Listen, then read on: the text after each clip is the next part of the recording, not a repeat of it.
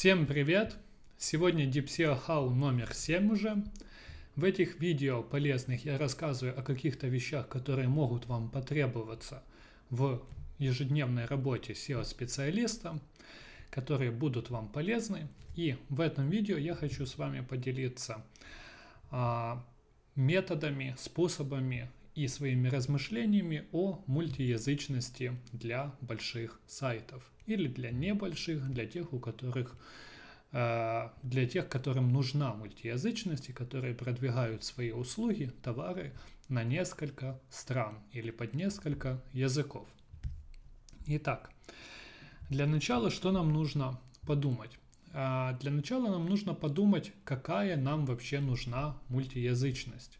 Потому что если мы продвигаем свои услуги а, под пользователей, которые говорят на нескольких языках, нам нужно понять, нам нужны только языки, или нам нужны языки плюс страна, или нам нужны только страны, допустим, да, и уже под них смотреть, какие именно языки. То есть, нужен ли нам весь веер вообще связок язык плюс страна, или нам достаточно просто обойтись языками, или это Э, какой-то, какая-то гибридная модель, где есть несколько языков, и для избранных стран нам а, приходится выбирать связки язык плюс страна. Это, этот анализ нужно провести перед вообще продвижением, перед тем, как вы будете создавать языковые версии, потому что вам нужно будет понять, где ваши пользователи, а, живут они, говорят они, а, что они э, вообще предпочитают, воспринимают ли они э, контент на другом языке и нормально ли для них, допустим, гуглить на английском, проживая, допустим, в Германии. Для некоторых услуг это окей, допустим, а некоторые услуги так люди не гуглят.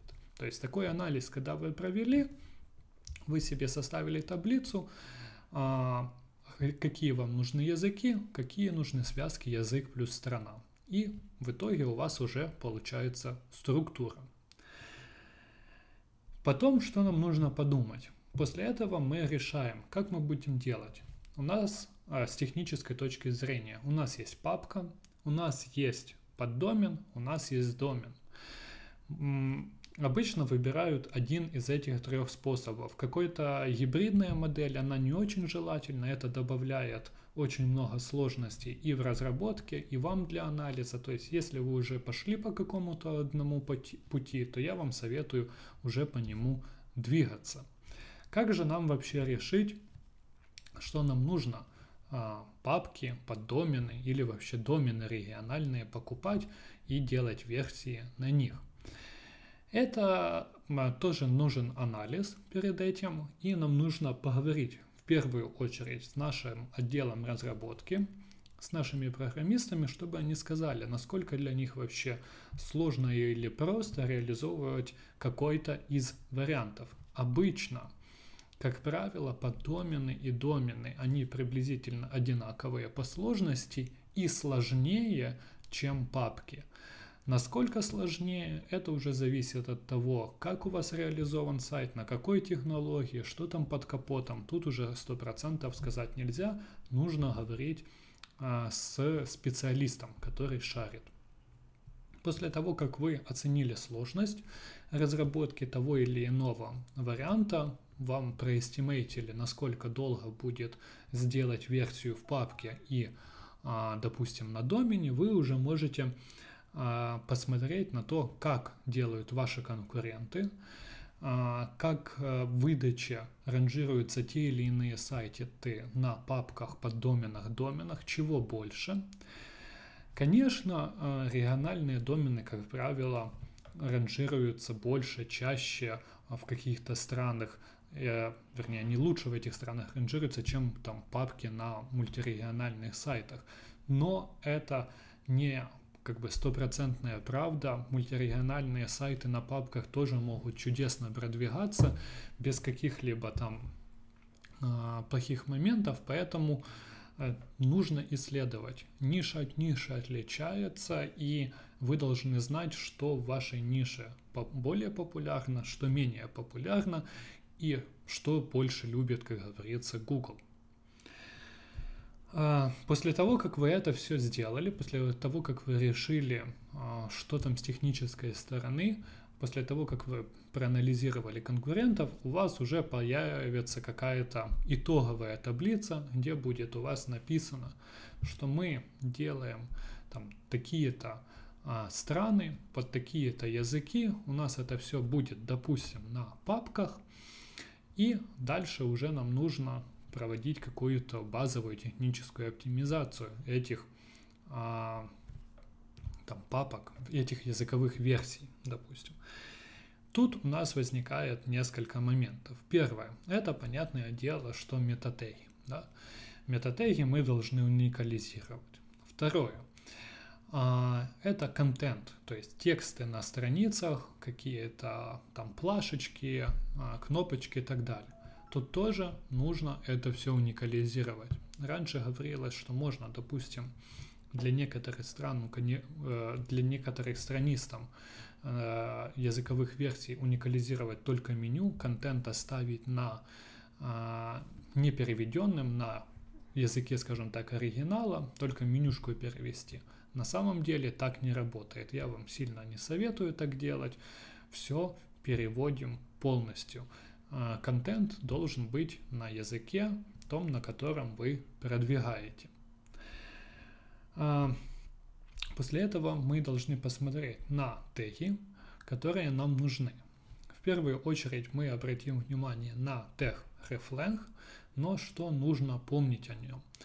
А, хоть он и показывает Гуглу, подсказывает, какие есть языковые версии той или иной страницы, это не панацея, это не стопроцентная директива, это, скажем так, хорошая подсказка, да. А, есть сайты, которые мультиязычные, и они живут без тега reflang прекрасно, без каких-либо вопросов. И Google все понимает, какие есть языковые версии. Поэтому а, тег reflang сперва, конечно, нам нужно проставить, но а, будьте готовы к тому, что вы будете анализировать каких-то своих конкурентов, и у них не будет этого reflang. Тут это возможно. А, когда вы его проставляете, обязательно обращайте внимание, самая популярная ошибка это когда вы не проставляете обратный а, тег. То есть вы, допустим, с английской на русскую версию проставили с reflang, с русской на английскую забыли. То есть у вас должна быть обязательно связка. Если с одной страницы на вторую стоит он, значит со второй на первую тоже должен стоять. Но тут возникает сразу вопрос, а что нам делать, если какие-то страницы у нас есть для одной языковой версии, а для другой языковой версии их просто нету. Допустим, там какие-то страницы услуг только под этот регион или какие-то товары, которые недоступны для других языковых версий. Тут ответ как бы стопроцентный. На языковой версии, где это недоступно, такой страницы не должно существовать. Значит, их рефленг не будет стоять, и никто никогда не должен на той языковой версии вспоминать о ссылке на такую страницу. То есть ее не существует, значит по э, этому URL отдается 404 код, никакие ссылки на нее не стоят, то есть просто странички нету.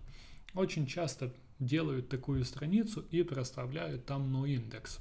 Не делайте так там. Или canonical. То есть так не делайте, потому что краулинговый бюджет расходуется на то, чтобы просканить данную страницу.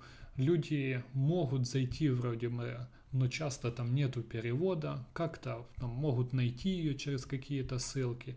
Все равно, даже если вы Refland проставили на эту noindex страницу, вам высветится ошибка. То есть это плохой путь, нету страницы, значит ее нету полностью, 404, и мы на нее никак не ссылаемся.